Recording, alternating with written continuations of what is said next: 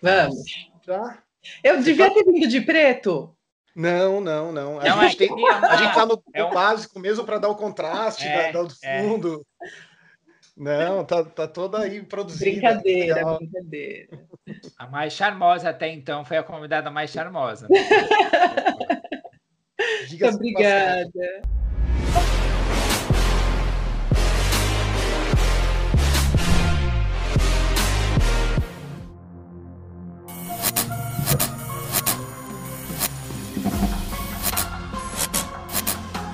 Bom dia, boa tarde, boa noite. Estamos começando agora mais um episódio do R V C Podcast. Uma conversa leve e descontraída para falar sobre riscos versus controles. Eu sou o Bruno Traqueia. Eu sou o Leandro Rossato. E vale sempre lembrar, né, Bruno, que a gente não tem nenhuma é, observação de fazer apologia ou olhar de forma discriminatória para nenhum tipo de classe social, sexo, raça, enfim, é muito pelo contrário, né? A proposta é falar sobre riscos versus controles em todas as esferas possíveis. E é isso, hoje a gente tem mais um convidado para a gente ter aí uma conversa é, de, de bar, né? Como você sempre diz, eu uso e me aproprio dessa sua fala, é uma conversa descontraída de bar, para a gente trazer a importância dos riscos e controles em todas as esferas, em todas as possibilidades de trabalho, não ficar só naquela coisa da organização, onde a gente está muito habituado, né? É isso aí. Hoje nós temos uma convidada ilustre, eu posso dizer. É, foi minha professora no curso de Arquitetura e Urbanismo, Ana Paula. Muito obrigado, Ana, por participar. Ana, eu gostaria de, de, de agradecer imensamente, assim, a, a aceitar o convite. É...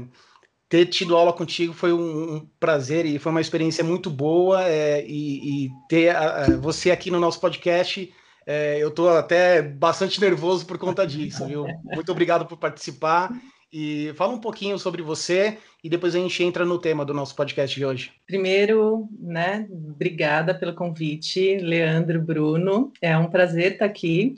É, a honra é minha por poder participar dessa iniciativa tão bacana de trazer é, o olhar, né? Então, me apresentando um pouquinho, o olhar da arquitetura sobre essa ótica de riscos e controles que vocês desafiadoramente é, se arriscam a falar sobre diversos campos. Então, só me apresentando rapidamente, eu dei aula para o Bruno, né, na Faculdade de Arquitetura. Então, eu sou arquiteta e mestre, é, docente, e também faço projetos, né? Então tem uma sequência aí nesse campo da arquitetura e do design, atuando desde há um certo tempo, é, em cursos de graduação, pós-graduação. Hoje eu coordeno o curso de pós-graduação de design de interiores no SENAC, é, dou aula de espaços corporativos também na NeuroArch Academy e fui, contra, na verdade, chamada agora também para dar aula no Instituto de Arquite- Arquitetura e Design.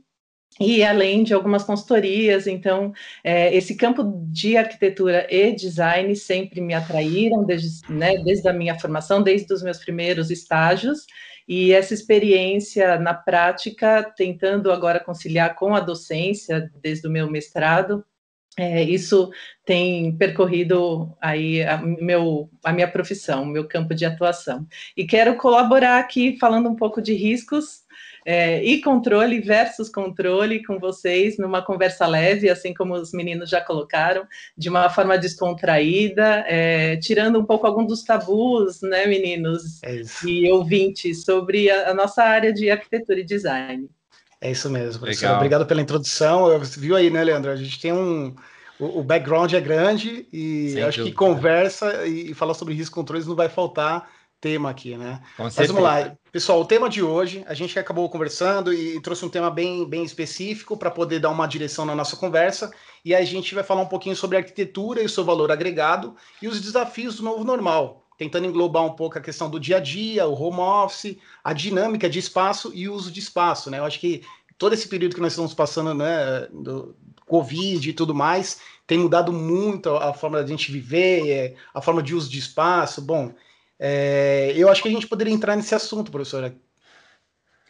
É, eu acho muito interessante, né? Quando os meninos, até num, numa conversa anterior, né, a gente, poxa, parece, tem tanta coisa para falar, e tem, né? E quando a gente entra nesse momento específico, muito atípico e peculiar, né, da, da pandemia, do isolamento, é, como os olhares se voltaram para esses espaços, né? E os espaços, de uma maneira, é, muito num primeiro momento da residência, então esse olhar do interior, de onde é, se habita, né? Então tem essa referência da casa, do lar, e como que isso se intensificou, o olhar do próprio usuário, do próprio habitante, para a casa onde talvez ele passasse pouco tempo, é, e o, né, o, como transeunte da cidade, ele vivenciava mais a cidade do que a própria moradia.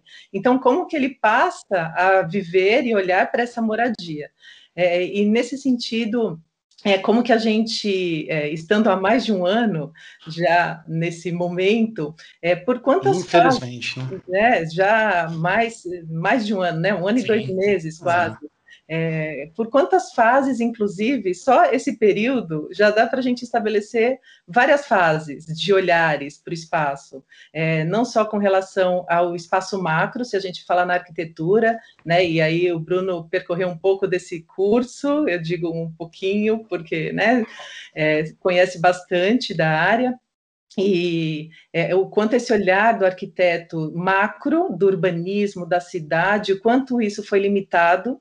Então, essa, esse caminhar, esse vivenciar os espaços coletivos, os espaços públicos, o quanto a aproximação ou a não aproximação agora disso, e como que as pessoas passam a ver esses locais, e o, né, indo para um micro ou um espaço é, de menor escala, residência, um ambiente da própria casa, é, quanto se alterou por conta desse tempo de convívio, é, alterando não só o olhar da pessoa, mas as próprias fases, né? Num primeiro momento, sem entender quanto tempo ficaria nessa situação, e aí tudo muito adaptado, é, o quanto era adaptado, o quanto se entendia que aquilo era um home office, e já era o início de um novo formato, inclusive de home office, porque uhum. o home office hoje já é diferente de um ano atrás, sim, é, o home sim. office já não é mais uma adaptação, as pessoas já estão é, olhando para os espaços internos, né, quer seja é, num cowork ou na sua residência, esses espaços híbridos é, de atuação, a gente fala muito dos espaços é, compartilhados, é, flexíveis, uhum. por conta justamente dessa hibridez de, de usos, né? Então, é a sala que invadiu é, o escritório, ou é o escritório que invadiu o quarto, ou é a criança que está tendo aula, ou é a reunião, o que é. que está acontecendo? Então, é, esse olhar para os espaços, e aí principalmente para os ambientes, é, tem sido uma característica muito interessante sobre essa ótica da interação, é, né, da arquitetura e dos design interiores. É, a gente tem vivido isso, né, Leandro? Até no emocional, né, professora? Essas uhum. questões de, de mudança de espaço, eu acho que tem é, atingido a gente emocionalmente. É, a gente acabou ocupando um espaço que não estava projetado para aquilo, né? Isso muda muito. Eu, se, se vocês me permitirem, eu gostaria de trazer um dado que eu acho que vai de encontro com a questão de valor agregado. Eu ainda sigo muitas páginas de, da arquitetura, por mais que eu não tenha concluído o curso, eu, eu gosto muito do, da área e, e tenho seguido algumas páginas. E no, no Instagram do C A U Brasil, a, a presidente trouxe um número que é muito curioso, dizendo que oitenta e cinco por cento das edificações são feitas sem um engenheiro ou um arquiteto, né? E aí, eu acho que vai de encontro a questão do valor agregado, a gente entender toda essa dinâmica, né? Por que que a gente ainda tem esse número? Esse número parece que, é, eu me recordo lá do, do, da época da faculdade, que era algo que sempre se permanecia nessa minoria, né? De uso, de, de contratação desse profissional, de, de trazer essa, essa mão de obra especializada, é, toda essa consultoria, enfim... Como que a gente pode falar um pouquinho sobre isso? Como que é a, a, a sua visão hoje, professora, com relação a essa percepção e esses números baixos que ainda se persistem, né? É, a arquitetura, ela tem uma visão, né, acredito eu, da sociedade de uma maneira geral, muito elitista ainda, né? E isso é algo que nós sempre nos debatemos.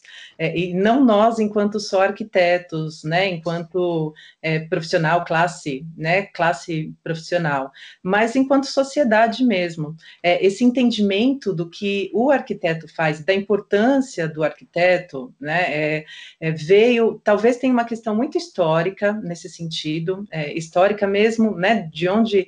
Quando, pensando na formação da nossa sociedade, os primeiros arquitetos, é, veio, né, da parte da classe elitista, né, o conhecimento do que, que a arquitetura faz, e ainda é um trabalho de formiguinha, é um trabalho de formiguinha no sentido de chegar a todas as classes, né, independente, não é classe econômica, mas é, é, independente de formação e tudo isso, o que, que faz o arquiteto?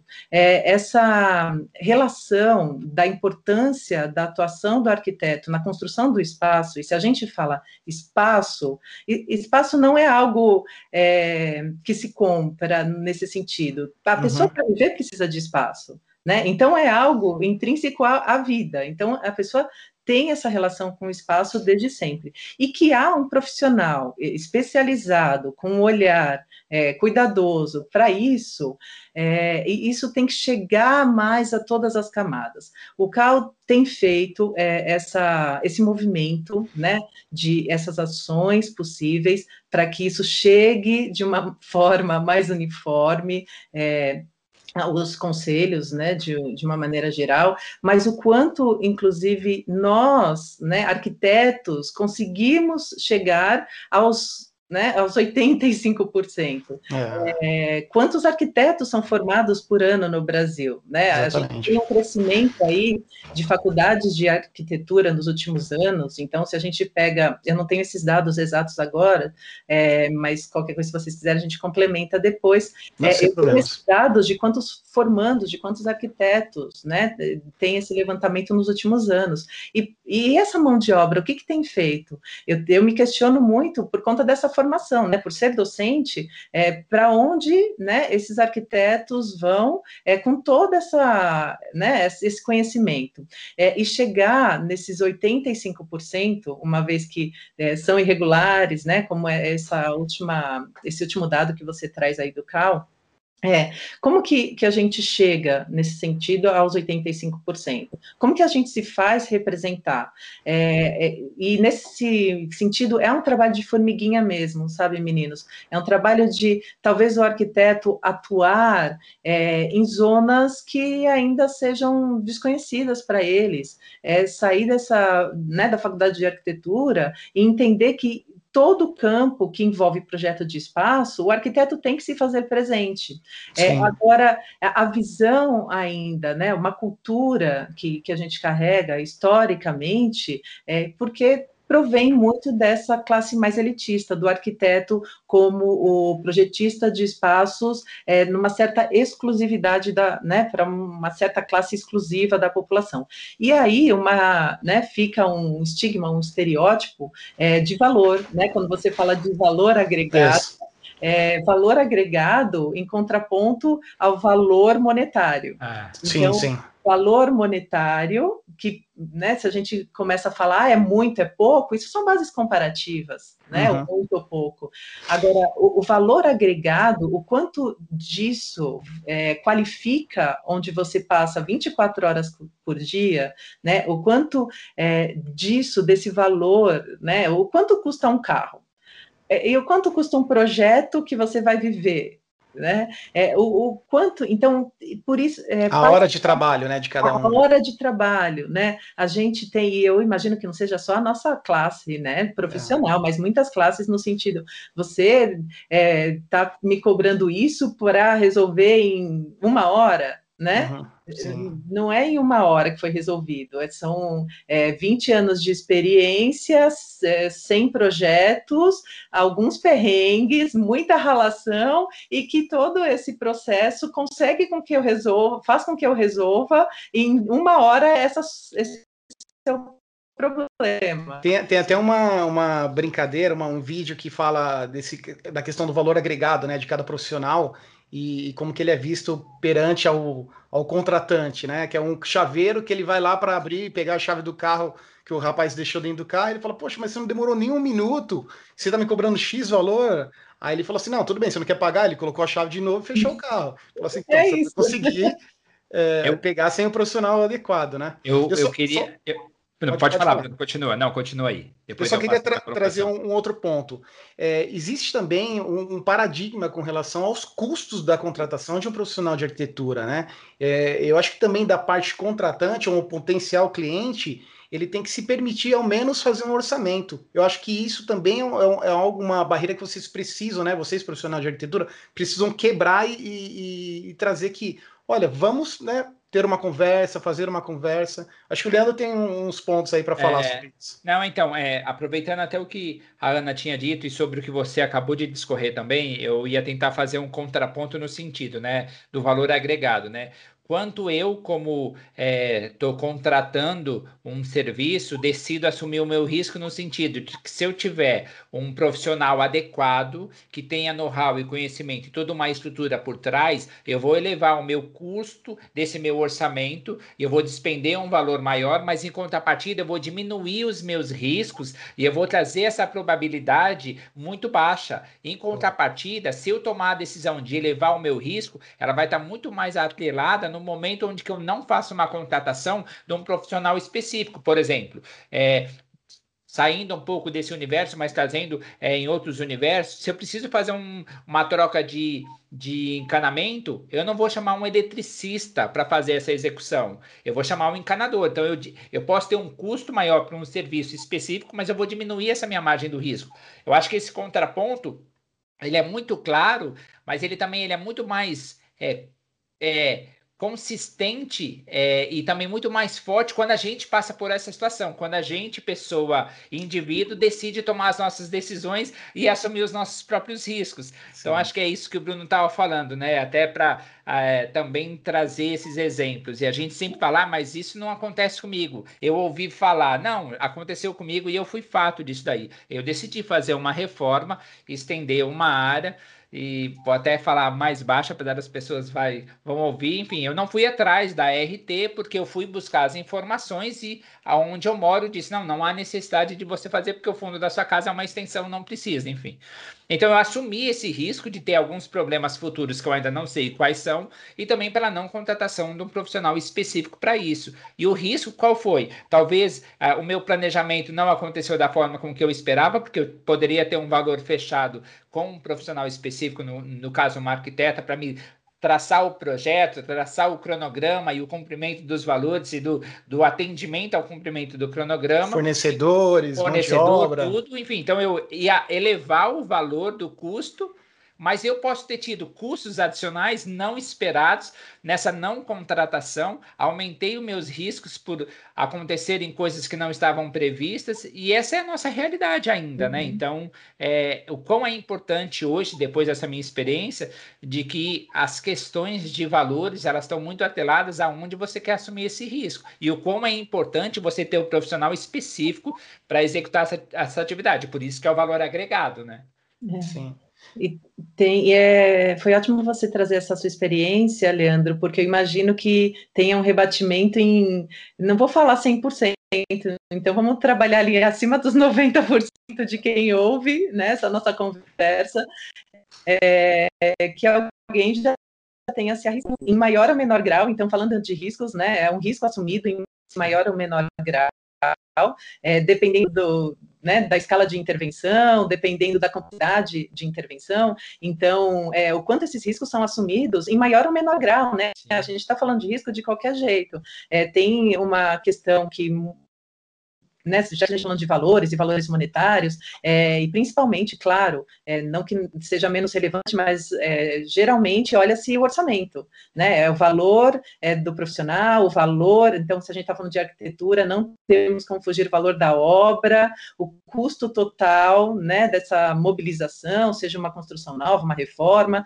é, e principalmente reformas, né, a grande maioria é, são reformas, como você comentou, é, se a gente, o que, que é projeto? Projeto é planejar, é, projeto é ver lá na frente, então tudo que a gente projeta, a gente está projetando, então tem um caminho, tem um planejamento, né, né, tem, é, tem planejamento, a gente acaba diminuindo riscos para qualquer área. Tudo que uhum. se faz planejadamente, diminui-se riscos. E uma informação, a gente tendo planejamento, com, consequentemente, a gente vai ter controles para mitigar situações que elas já estão planejadas, sim, elas já estão desenhadas num projeto. Uhum. Diferente do que aconteceu comigo, por exemplo. Eu não tive o planejamento, não consegui identificar quais eram os possíveis riscos, porque as coisas iam acontecendo uma atrás da outra, porque não teve um planejamento sobre isso, né? Então, eu, além de aumentar o meu risco, eu estava descoberto de qualquer tipo de controle, né?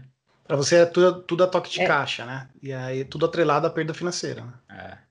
É, tem essa relação também valor monetário, de tempo, que foi interessante, né, que o Bruno é, levantou aqui também, essa, esse risco do tempo. Sim. O tempo, é, muitos, né, falam, é o nosso, a nossa preciosidade agora, e se a gente falar de tempo, de obra, de projeto, é, é otimização de tempo. É, um próprio orçamento, quando, né, a gente imagina, ah, vou usar uma especificação, é um pouco mais, cara, sei lá, um exemplo de um acabamento, né, que acho que todo mundo tenha, possa compartilhar de experiências desse tipo.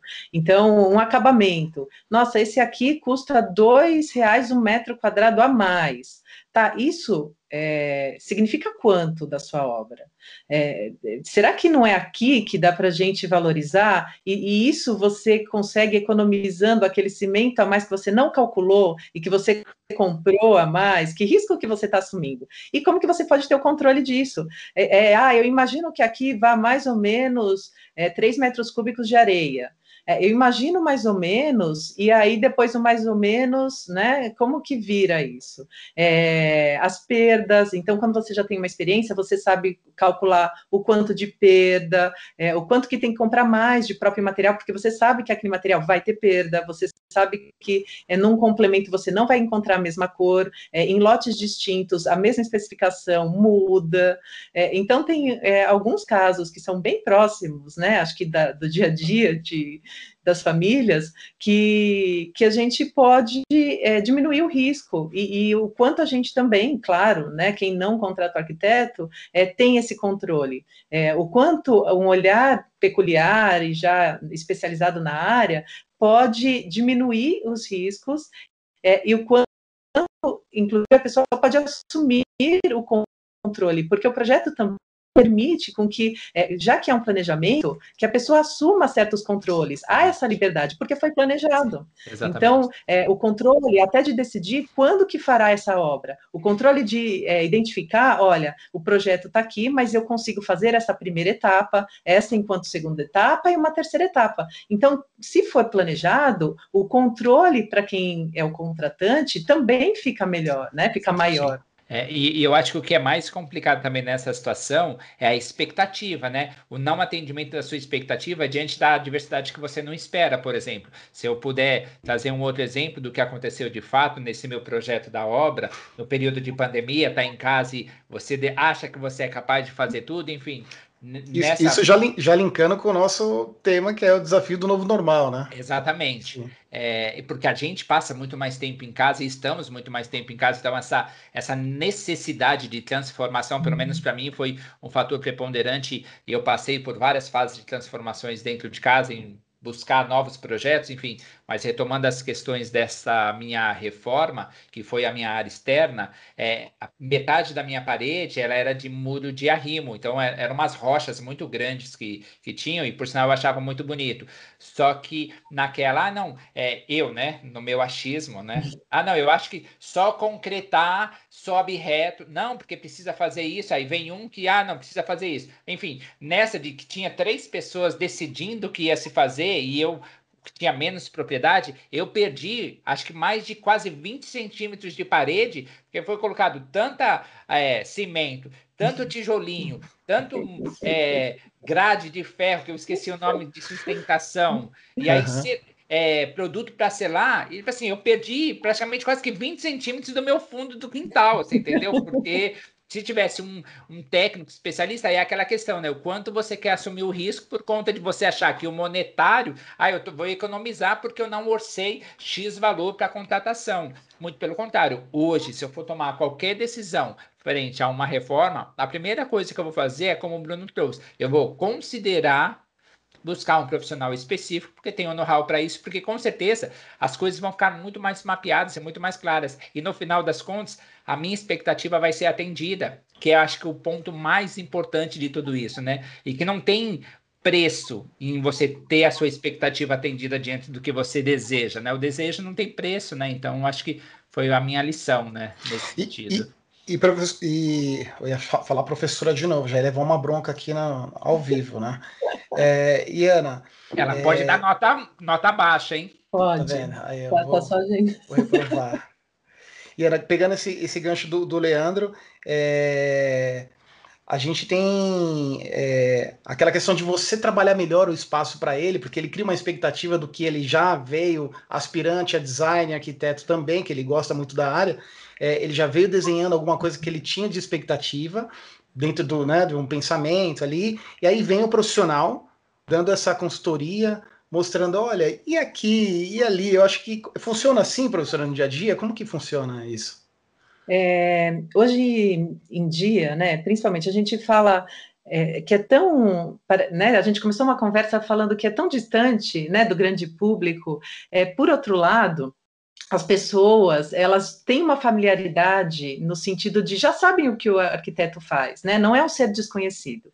É, o que antigamente falava, nossa, né, projeta só grandes espaços, elitistas, não. As pessoas já sabem, então isso já diminui risco. Por quê? Primeiro já tem o conhecimento da profissão e do profissional e o que, que ele faz. Então, é. essa abordagem é mais clara, quando alguém nos contrata ou alguém nos chama. E por conta, inclusive, de referências, de, né, as pessoas quando é, procuram, provavelmente, um designer, um arquiteto, né, imagino, que todos já saibam, já tenham as expectativas formuladas na cabeça, como o Leandro colocou. Então, as expectativas, elas estão lá no alto. Né? A gente fala sempre assim, o primeiro telefonema do cliente é a, a, a máxima expectativa, porque ele está carregando tantos sonhos, tantas possibilidades, é, e ele não vem hoje com esse balde vazio, é, né, que eu falo, inclusive nas minhas aulas, vem com o balde vazio e a gente que vai colocando referências. Não, ele vem com o balde transbordando. Por quê? Porque nós somos seres visuais, né? Nós somos, sim, somos contaminados noventa por cento visualmente. É, e aí, o que, que nós vemos hoje em tela? Imagem, foto, referência, imagem, imagem, nós somos inundados com essas imagens.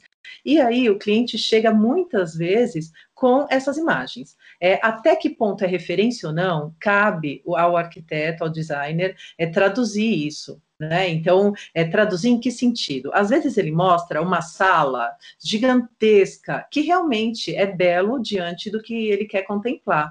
Agora, ele não tem todo aquele espaço. Aquele sofá precisaria de três vezes a sala que ele tem. Então, uhum. daquilo, como que a gente interpreta, tirando como princípio a necessidade dele e as preferências dele. Eu não gosto muito da palavra de gosto, né? O Bruno já sabe disso, é, é muito subjetivo, gosto, não gosto, mas por isso que um olhar é, mais aprimorado, é, o belo tem que ser contemplado, a vida tem que ser bela, né? Uhum. E, e tem que ser bela no sentido máximo, e os espaços, eles têm que ter uma relação de que cumpra a necessidade, e, e dentro de todas essas imagens, essas referências, como que o profissional traduz isso diante de Né, de é, espaços possíveis, orçamentos possíveis. Então, que risco, inclusive, agora colocando os arquitetos aqui na berlinda, é, que riscos e controles os arquitetos têm e, e assumem quando... Né, eu vou, o Leandro falou de uma maneira tão feliz das expectativas, quando não atendem às expectativas. É, então, esse olhar é muito cuidadoso e cada vez mais, não é à toa que a arquitetura está na área de humanas, tá? É, vamos, vamos aproveitar então esse... Os arquitetos, não, adoro todos, inclusive porque se não fossem os engenheiros, nossos prédios não parariam em pé, e se não fossem os arquitetos, a engenharia não teria graça, é, né? Trazendo para um discurso, um vocabulário muito, né, heterogêneo aqui, em, nessa nossa conversa. É, então, como que a gente é, trabalha essa possibilidade? O arquiteto, ele tem esse olhar peculiar, esse olhar de humanas, É, né, não é à toa. Então, essa proximidade, esse atendimento, essa aproximação, que não é uma aproximação a partir de imagens, é, a, é uma aproximação é, a partir daquele contato físico, aquele estar disponível. Por quê? A pessoa está andando com a família e fala, olha, é, olha, aquela olha aquele objeto, tira a foto e manda para o arquiteto, e a gente fala, nossa! E, e não é à toa que muitos dos clientes acabam se tornando amigos. Sim. Então, é, essa relação é muito prazerosa nesse sentido, né? Então, até que ponto muitas das ofertas, é, não dá para falar que existem projetos padrões, do mesmo jeito que não existe um método único de fazer projeto, porque cada pessoa é uma pessoa, cada uhum. projeto é um projeto. O projeto, eu inclusive falei isso na, na aula da pós ontem, é, os alunos fazendo é, espaços muito distintos para um mesmo programa e uma mesma pessoa, né? Olha só quanta possibilidade, era um espaço mínimo, e não é, ah, tem espaço de sobra, não, eram dimensões é, mínimas, diante de uma necessidade, e o perfil do usuário era o mesmo. Uhum. Saíram cinco possibilidades. Então, claro, então é, é muito interessante, né? Que risco se assume, o Bruno levantou muito bem, é, ao não ter essa proximidade com quem atende. É, o projeto é algo único, então é, esse risco, né, é, o quanto se assume e se entende que há um risco nessa forma de contratação, é, uhum. que não é a mesma, é, o mesmo atendimento como uma outra forma de, né, de, de contratação, de, de aproximação. Então, acho que é válido, sim, levantar essa questão, principalmente nesse momento, né? É, não, não tem o melhor ou o pior, tem que se entender qual o formato que eu quero adotar. Se eu quero é, pagar tanto, eu sei que eu vou ter esse serviço atendido, eu não vou ter outras questões atendidas. É, e aí, ao mesmo tempo que eu assumo certos riscos, entendendo isso, é, eu tenho que ter um controle diante desses riscos que eu assumi. É, uhum. não, não dá para ter controle, né? Como vocês falam muito nesse sentido, e faz, é muito plausível essa conversa, né? Quando vocês é, fazem essa versus, né? Eu acho essa, essa conexão, né? Com versus, né? E ao mesmo tempo é contraditório, mas é muito próximo, porque não dá para falar de risco sem falar de controle. É isso aí, exatamente. Não dá, sempre, né? Ligado, né? E professora, o Bruno, deixa só eu concluir um outro pensamento que a professora falou é, de quanto ela, ela vai matar a gente, a gente agora, porque ah, é, verdade, é, é. Eu tô anotando a professora porque você falou, então eu vou me re, vou retificar. É, deixa eu fazer uma posição que a Ana trouxe, quanto de memória fotográfica a gente é muito impulsionado.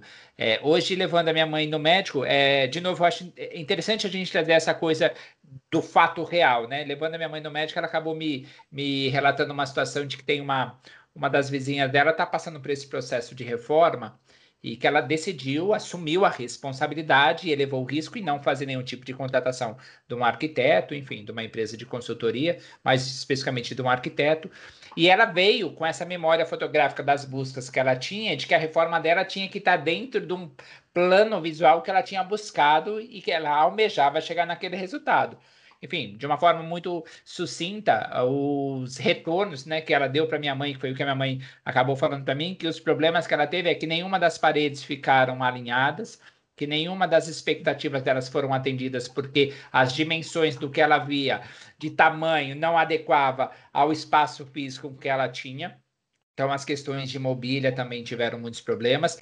piso sendo colocado sobre piso, e aí acabou que acho que um dos pisos craquelou, eu não sei se usou o produto ideal, enfim. Então, às vezes, são essas pequenas artimanhas que a gente vai só no resultado final, baseado naquilo que a gente vê, e a gente esquece que todo esse processo de um profissional e o trabalho, ele vai sim, de fato, mitigar e identificar numa maior amplitude todos os possíveis controles. E como o Bruno sempre fala, os, os riscos vão estar muito mais evidentes e os controles vão... de uma forma muito razoável, né, Bruno, que é esse comparativo que a gente faz, é. o controle de uma forma muito razoável vai estar muito mais identificado. E, e com certeza, eu a, hoje tenho como experiência que o seu orçamento final ele vai ser menos comprometido que se você já soubesse que eu vou trabalhar com um orçamento X já pré-definido, né? Então, uhum. é triste da gente ouvir que essa nossa realidade ainda... se baseia no nosso achismo, né? Ou numa memória, numa expectativa que a gente almeja e esquece que para chegar naquele resultado tem várias subatividades que a gente, né, não tem esse entendimento. Então é uma... Sim. Eu fiquei até, de certa forma, triste pela vizinha da minha mãe, porque uhum. a obra de um mês já está se inteirando há três meses e ela não consegue concluir, né? E olha o impacto dessa frustração, né? Sim. Cara, psicológico, para a família, para casa, para tudo... É, e aí pega o momento que a gente está passando, né? De, de... aumento de estresse, de irritabilidade, o psicológico abalado, né? Sem dúvida, né? É, e, e o quanto isso poderia ser evitado, né? Se a gente pensa é, que eu estou pagando um profissional a mais, porque, né? Às vezes é, passa isso, né? Pela cabeça, eu estou pagando um profissional a mais, é que esse dinheiro poderia ser usado. É... Não vou falar que o Leandro pensou não, assim. Eu, eu, mas esse foi não, o meu vou falar, mas... Não, e, e por que, Leandro? Porque é isso, é, né? O quanto esse profissional custa e o quanto esse dinheiro... Porque realmente, é, num primeiro momento, e não vou tirar é, né, a, a crença, porque é isso mesmo, num primeiro momento, gente, se a gente fala em alguns valores, em alguns mil que seja, é, o quanto a população, né, é, precisa trabalhar para ganhar aquilo. Né? Mas, então, ó, me permite uma observação, por exemplo, desculpa eu interromper, mas, Ana, mas se eu preciso arrumar meu dente, eu vou em qual profissional? No dentista. Então, é, é engraçado uh-huh. que a gente ainda tem esses paradoxos que são meio contraditórios, né? Uh-huh, se eu vou uh-huh. fazer um serviço de decoração, de arquitetura, por que que eu não vou contratar um profissional específico, enfim? Mas hoje eu tenho propriedade dos exemplos que eu tive. Mas uh-huh. se, eu vou, se eu estou doente, eu vou no médico, né? Uh-huh. Se eu tenho um problema no dentista, de dente, eu vou no dentista, enfim. É, desculpa é. eu interromper, mas não, é essa analogia interessante. Fazer uma brincadeira aqui, o do, do médico, primeiro você vai no Google e depois você vai é, no médico. Hoje sim, tem pessoas que vai no doutor consulta, né? Mas é. cada um assume o seu risco, né? Enfim. Não, e foi ótimo essa, ambas as interferências, porque é o gancho, né, da nossa conversa aqui, ah. o quanto é, a gente entende a, né, a necessidade do profissional é, e o quanto a gente vai no Google, é, pega uma ideia... Eu, né, eu adoro, o Bruno sabe que eu adoro essa coisa da ideia, a ideia, a ideia, ideia todo mundo tem, gente, ideia é. todo mundo tem, e aí o Google possibilita várias ideias, é, inclusive formas de contratações distintas, né, olha, esse projeto aqui, muito rápido e certo, né, é muito rápido, só que eu não sei se ele é certeiro. Mas ele é rápido. Então, assim, eu estou contratando, diante de riscos e controles, algo rápido. É isso que eu quero. Sim. Será que as pessoas têm a consciência, né, nesse sentido? Por exemplo, é, e eu também é, tenho, né, uma certa pena da vizinha da sua mãe, justamente por essas condições que vocês levantaram. Porque, inclusive, é, a gente tem visto uma mobilização de reformas. Eu, pelo menos, aqui na minha rua, tem três casas reformando, tá? Aqui então, onde eu moro. Não passa longe, não passa longe. É, não tem arquiteto, não tem profissionais, eu sei disso, porque, claro, é uma reforminha que começa, vamos então falar das reformas nesse momento de pandemia, começa numa reforminha, e aí a reforminha que pode puxar, ai, ah, mas eu já estou fazendo isso, e eu sempre ouvia isso, o problema da reforma é porque a reforma começa numa troca de pia e termina numa casa nova. Caramba! Eu sempre ouvi isso, porque já que está fazendo isso... É. E, e, e trocar a pia não é só trocar a pia, é trocar sifão, é trocar encanamento, é trocar não sei o quê. Ah, mas já quebrou o piso? Muda o piso do, do quintal que está velho, muda e que só vai custar o piso do quintal a mais, vamos colocar aqui na conta. E, e aí, coitada, né? Uma pena nesse sentido da vizinha da sua mãe aqui, né? É, por quê? Vamos pensar no custo. Ela pensou que teria que tirar todo o piso, é, fazer um novo contrapiso, colocar um piso em cima e, além disso, né, o profissional da arquitetura ainda pensa na paginação. Quem não sabe, gente, o pessoal da arquitetura ainda pensa por onde começa o piso para ter menos recorte, é, pensa sim. num piso, é, num rejunte coincidir com o piso da outro ambiente, pensa em como que vai encaixar o rodapé com o outro. Olha, rodapé. Eu tive que praticamente colocar um outro... um outro revestimento, que me faltou uma peça, e aí, de repente, quando eu fui procurar, a peça já não tinha mais. Estava fora de linha. Porque não foi pensado. Olha o, o exemplo que você trouxe e é. a situação que aconteceu comigo, você entendeu? Por conta do recorte, né? Uhum. Porque eu vi o cara quebrando e jogando, quebrando e jogando. Aí eu falava, mas você não pode guardar? É meu, né? Eu paguei por isso, sei lá. Não, não vai dar. Não joga assim, não. Pô, foi caro. Foi caro. Aí faltou um. Aí, não, a gente não, a gente não faz nada, tive que comprar um outro, e aí falei, tire, vamos colocar um novo, mas por favor, cuida. Aí eu, por precaução e fora do controle, comprei um metro a mais, aí me sobrou um monte de piso. Isso. Olha, aí o custo de não ter orçado, de não ter contratado um, um especialista, um arquiteto específico, eu acabei tendo um custo muito maior do uhum. que o esperado, né? É, é muito interessante, porque agora me veio à memória que talvez a, a vizinha da sua mãe, além dela ter feito, né, uma conta muito por cima, é, né, e, e rápida, é, talvez se deu algum problema no novo piso, ela não só perdeu o novo piso, não só o piso antigo que ela vai ter que retirar, como o piso que ela acabou de comprar. Sim, sim. E é bem capaz dela não achar esse piso que ela gostou tanto de novo. Sim. Sim, né?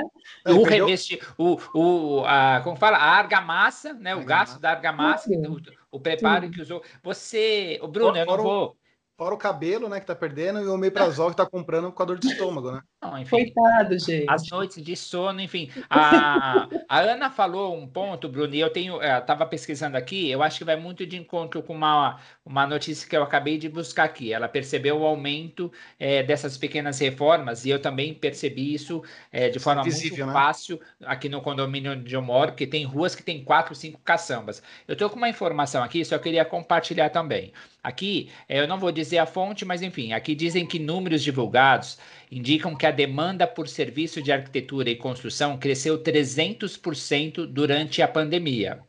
Os dados também mostram que os serviços fechados aumentaram três vezes em atendimento consultoria. Além disso, além disso, desculpa, o ticket médio dos clientes foi cento e cinquenta maior em comparação a dois mil e dezenove e a quantidade de projetos subiu quarenta e cinco por cento.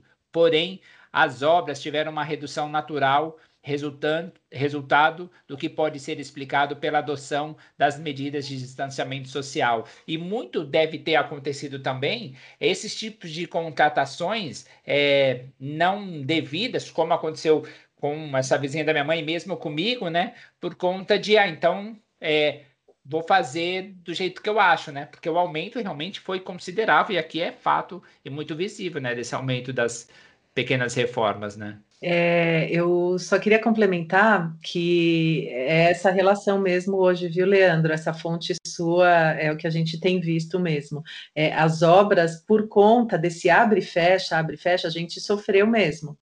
É. É, tanto que tem obra aqui que era para terminar antes do carnaval, e hoje é, espero que termine semana que vem, mas justamente os condomínios, eles fecham, né?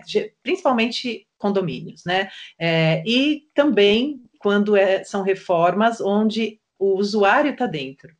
É, as que se mantiveram, exatamente, é, obras onde não há um controle coletivo, então casas, e as pessoas não estão morando em casa. Isso como experiência de projeto é, mais residencial. É, e os projetos é, fizeram-se, né, aceleraram nesse sentido, porque as pessoas, de novo, assumem riscos, mas o projeto, ele pode ser, né, pode continuar. Ele pode dar, né, as pessoas podem planejar. E aí, essa pandemia, esse planejamento, talvez seja um ponto-chave de planejamento, né? É, diante de tantas incertezas e indefinições, eu posso planejar, eu posso me organizar, e aí o projeto faz sentido. Ah, sim. Né? Nesse aspecto, agora, obra já tem uma certa relação por conta desse contato físico sim. mesmo. Sim. Eu acho que vale repetir também, é se permitir consultar e, e, e trazer um profissional para dentro do que você tem de projeto, que a gente, como a professora Ana falou, a gente sempre traz muita bagagem, né, profissional, então, já que a gente tem facilidade, o acesso a muita informação, se permitir levar isso para um profissional, entender como que a gente consegue trabalhar da melhor forma aquele espaço. E aí, entender também os custos, né? Você trazendo um profissional, você tem... É, a gente citou aqui diversos ganhos, né? Que a gente chama, dentro da nossa área, diversos controles que vão mitigar de forma razoável os riscos que você possivelmente uhum. possa ter. E, e os riscos, hoje que o Leandro está passando por algumas situações também, é, são algo que, que não estava planejado. Então, a gente nem imaginava que poderia acontecer. E que eles é... estão cascateando até hoje, né? Porque, por exemplo, a caída da água. Não tinha uma percepção de que eu tinha que ter um estudo frente à caída da água. Então, hoje, uma parte que eu tenho coberta, a vazão da água é pequena pela quantidade de água. Então, está transbordando água. Então, assim, as coisas vão acontecendo ao longo da, do fato... que vai ocorrer, sem Sim. que eu pudesse ter pensado de uma forma planejada, né? É, você precisou da chuva para perceber sim, que tinha, sim, um, tinha é. um problema. É, Mas aí já sim. foi, aí passou dois, sim. três meses. E qual a garantia que você tem com relação a esse serviço prestado, né? É, Zero, nenhum. Eu acho que está muito claro, assim, né, nesse bate-papo, assim, a sim. importância e o valor agregado do profissional de arquitetura, ou até mesmo de engenharia, enfim... Mas é, vocês querem trazer mais alguma coisa, alguma, alguma experiência? Não, é só lembrando, né, Bruno, que no episódio de hoje a gente está falando de arquitetura, né, com essa analogia de riscos versus controles. A gente está trazendo uma profissional da área aí, a Ana. Ana, acho que é um espaço também para você divulgar suas redes sociais. Então, é, não sei, você quer deixar isso nas redes sociais? Acho que é uma forma da gente também, né, mostrar você como profissional aí dentro da, do nosso canal. Então, divulga que a nossa audiência te encontra, né, até para projetos, sim, até para entender um pouco dúvida. mais sobre a, a pós-graduação e, sim. bom, e aí é a infinidade, né? É, eu quero primeiro agradecer esse bate-papo super é, gostoso e agradecer a quem nos ouve também, é, falar que a gente falou só um pouquinho, né, da, dessa área de arquitetura, de design um pouco, é, e para quem tem interesse, sim, é, assumir riscos e controles, é, desde que, né, entenda até onde são os riscos assumidos, é, da importância de se contratar um profissional da área, é, puxando um pouco o que o Bruno falou lá no começo, né, se permitir pelo menos fazer um orçamento.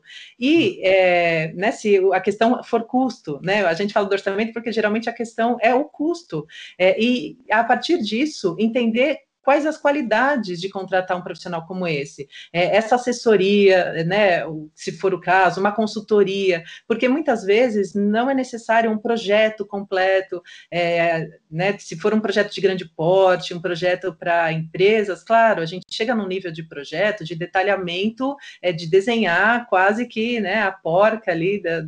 Né, desde que necessário, é, mas não precisa disso. Esse olhar do, do profissional, né, do projetista, do profissional da arquitetura, é, nesse sentido mesmo, de uma consultoria. Eu acho que essa é uma possibilidade já de uma primeira aproximação. O Bruno tinha comentado essa porcentagem do oitenta e cinco por cento, talvez, né, e eu fico muito pensando nesse sentido, como aproximar é, de uma grande massa, é, a partir do momento em que a pessoa é, se permite, né, uhum. é, se permite ter menos riscos, ela se permite é, fazer, é, se aproximar da área de arquitetura, né, falando aqui da nossa área. Então, ela se permite chamar alguém para ou dar um orçamento, e aí a pessoa, com certeza o profissional, ele vai explicar o que a gente faz. Então, além disso, ela tem essa possibilidade de entender um pouco mais do que a gente faz. Então, se permitir, é, já é diminuir os riscos, né? A pessoa, é, não, ok, não fechou um contrato, mas não tem uma forma única, inclusive, de fazer contrato. Sim. Muitos estão revendo essas formas, né? Inclusive, as etapas de projeto, é, elas estão se alterando, olha, diante da pandemia. É, não é projeto, um estudo, um, né, um básico, um executivo, como a gente fazia. Muitas consultorias estão acontecendo. E aí, o que, que a pessoa precisa? Olha, ela precisa é, especificações nesse sentido. Além disso, o arquiteto, ela tem, ele tem essa rede que, como o Leandro colocou, é, se, às vezes não é um trabalho muito do arquiteto, mas o arquiteto vai, olha aquele espaço e fala, aqui o seu problema é de elétrica. Então, eu vou falar, vou chamar alguém de elétrica, e aí você também sinta-se à vontade em contratar quem eu te indicar ou não, mas uhum. né, essa relação muito de... O direcionamento, né? Dá um de direcionamento. direcionamento, isso. Então, o que, que a gente pode colaborar nesse sentido para que diminuam-se os riscos, é, para que o usuário tenha mais controle, né, diante dessas possibilidades infinitas de atuação do arquiteto, do designer, é, então, acho muito interessante e já é, me coloco aqui para o que vocês quiserem, se eu, né, se caso hajam sugestões, e aí a gente vem aqui e traz mais falando é, desse momento específico, porque acho muito interessante mesmo para que isso chegue, inclusive, no, no grande público, para que a gente possa esclarecer algumas dúvidas, inclusive, se alguém é, quiser levantar. É, o meu Insta é ana ponto p ponto coelho. E é, confesso que estou agora me familiarizando com tudo isso, mas quem digitar meu nome aí pelas redes vai encontrar, ora como autora do livro, tal, ora como é, né, alguma coisa ali na academia, é, uhum. Então vocês vão me encontrar aí meio flaner pela área da arquitetura e do design, É, do design, mas é, sintam-se à vontade para para consultorias, para que a gente fale sobre, para aulas, para cursos, é, inclusive é, eu faço com ex-alunos, não são nem mais meus alunos, algumas conversas, algumas lives, o Bruno de vez em quando entra ali, quando possível, sim, né, Bruno? Porque sim, a gente sabe como que é, é, justamente nessa aproximação do discurso do trabalho final de graduação, porque eu acho muito válido essa transição, inclusive, da, da academia para os primeiros anos de mercado, é algo que eu quero muito, né, conversar com os alunos, por que que os escritórios falam é, a respeito de alunos inexperientes e os alunos reclamam que não se paga o, o justo e querem, né, é, que, por que que tem duas balanças aí contraditórias e todo mundo tentando chegar numa mesma linguagem? Então, é, me questiono muito também com relação à formação, à construção do ensino da arquitetura, e fico aqui à disposição de vocês é, para trazer, e principalmente para o grande público aqui que nos ouve, para que tirem suas dúvidas, para que a gente fale mais de arquitetura, me coloco à disposição, e é sempre um prazer, meninos, o convite, adorei o convite. Quebrar esse paradigma, né? Sim, sem dúvida. É... Eu queria aproveitar até, agradecer um, um grande amigo que participou do, do teu projeto no Instagram, que é o Edmilson, eu não, não podia deixar de agradecer ele, é, deixar aqui um grande abraço para esse meu grande irmão, mas e tô, estou imensamente grato, é, professora, vou insistir em professora, sim, é, pelo teu aceite do convite, é, para mim, eu tô, acho que está claro assim, que eu estou muito é, feliz com tudo isso, a gente poder construir essa parceria, poder falar de arquitetura, que é um assunto que eu gosto muito, é, poder fazer essa relação com riscos versus controles e, e, e trazer isso para o nosso público, né, para a nossa audiência, né? Quebrar alguns paradigmas, é, mostrar que existe risco, sim, em diversas é, áreas, e o risco está aí, o risco e controle está no nosso dia a dia, em, em diversas frentes, e, e a gente se depara com isso... É... todo dia, né? Sim. Cê, cê, quem está acompanhando as nossas redes consegue é, perceber isso nos assuntos que a gente tem abordado aqui. E quem não está acompanhando, siga a gente no Instagram, no arroba R V C Podcast. Estamos também no YouTube, com o nosso canal, e nos principais agregadores de Spotify. Professora, é, mais uma vez, o meu muito obrigado. É, eu, assim, eu tô, tô extasiado aqui com, de felicidade por ter recebido a, a senhora no nosso podcast. Eu vou deixar uma mensagem. Para mim, acho que das minhas experiências, né, do risco que eu coloquei, enfim, da falta de controle que eu estava... É, não ter parado pelas adversidades que eu tive, eu acho que a arquitetura para mim hoje ela é uma necessidade, é uma necessidade tanto quanto eu tenho que ir ao dentista, tanto quanto eu tenho que ir ao médico, tanto quanto eu tenho que comprar comida no mercado, enfim, então acho que eu vou sempre reconsiderar essa situação e mudar esse meu mindset, porque quando a gente tem de fato um custo orçado, planejado, e sabe que ele é realizado e o esperado, você não vai ter nenhuma adversidade fora disso, né? Diferente do que aconteceu comigo. Então, para mim, a minha mensagem é a arquitetura é uma necessidade, enfim. E agradecer também, Ana, é, por, né, fazer com que a gente possa falar sobre riscos versus controle dentro de um ambiente que você tem tanta propriedade, tanto conhecimento, que é da arquitetura, e que a gente possa disseminar essa forma de riscos e controles para todas as possibilidades, né, e conhecimentos e, e trocar experiência, acho que esse é o intuito, né, Bruno? Da Sim. gente trocar experiência. A gente não está aqui para ditar o meu conhecimento ou a minha verdade absoluta, mas aprender também. Eu acho que hoje foi muito dessa de aprender com você o quanto a gente pode nos precaver, né? Sim. E eu é quero isso. parabenizar a iniciativa de vocês. É ah, de um tema muito importante, né? Da forma com que vocês traem, trazem o assunto. É, quero só parabenizar e desejar muito sucesso aí. Ah, muito obrigado, muito obrigado. Até mais então, gente. Um grande abraço. Tchau, tchau. Até mais, tchau.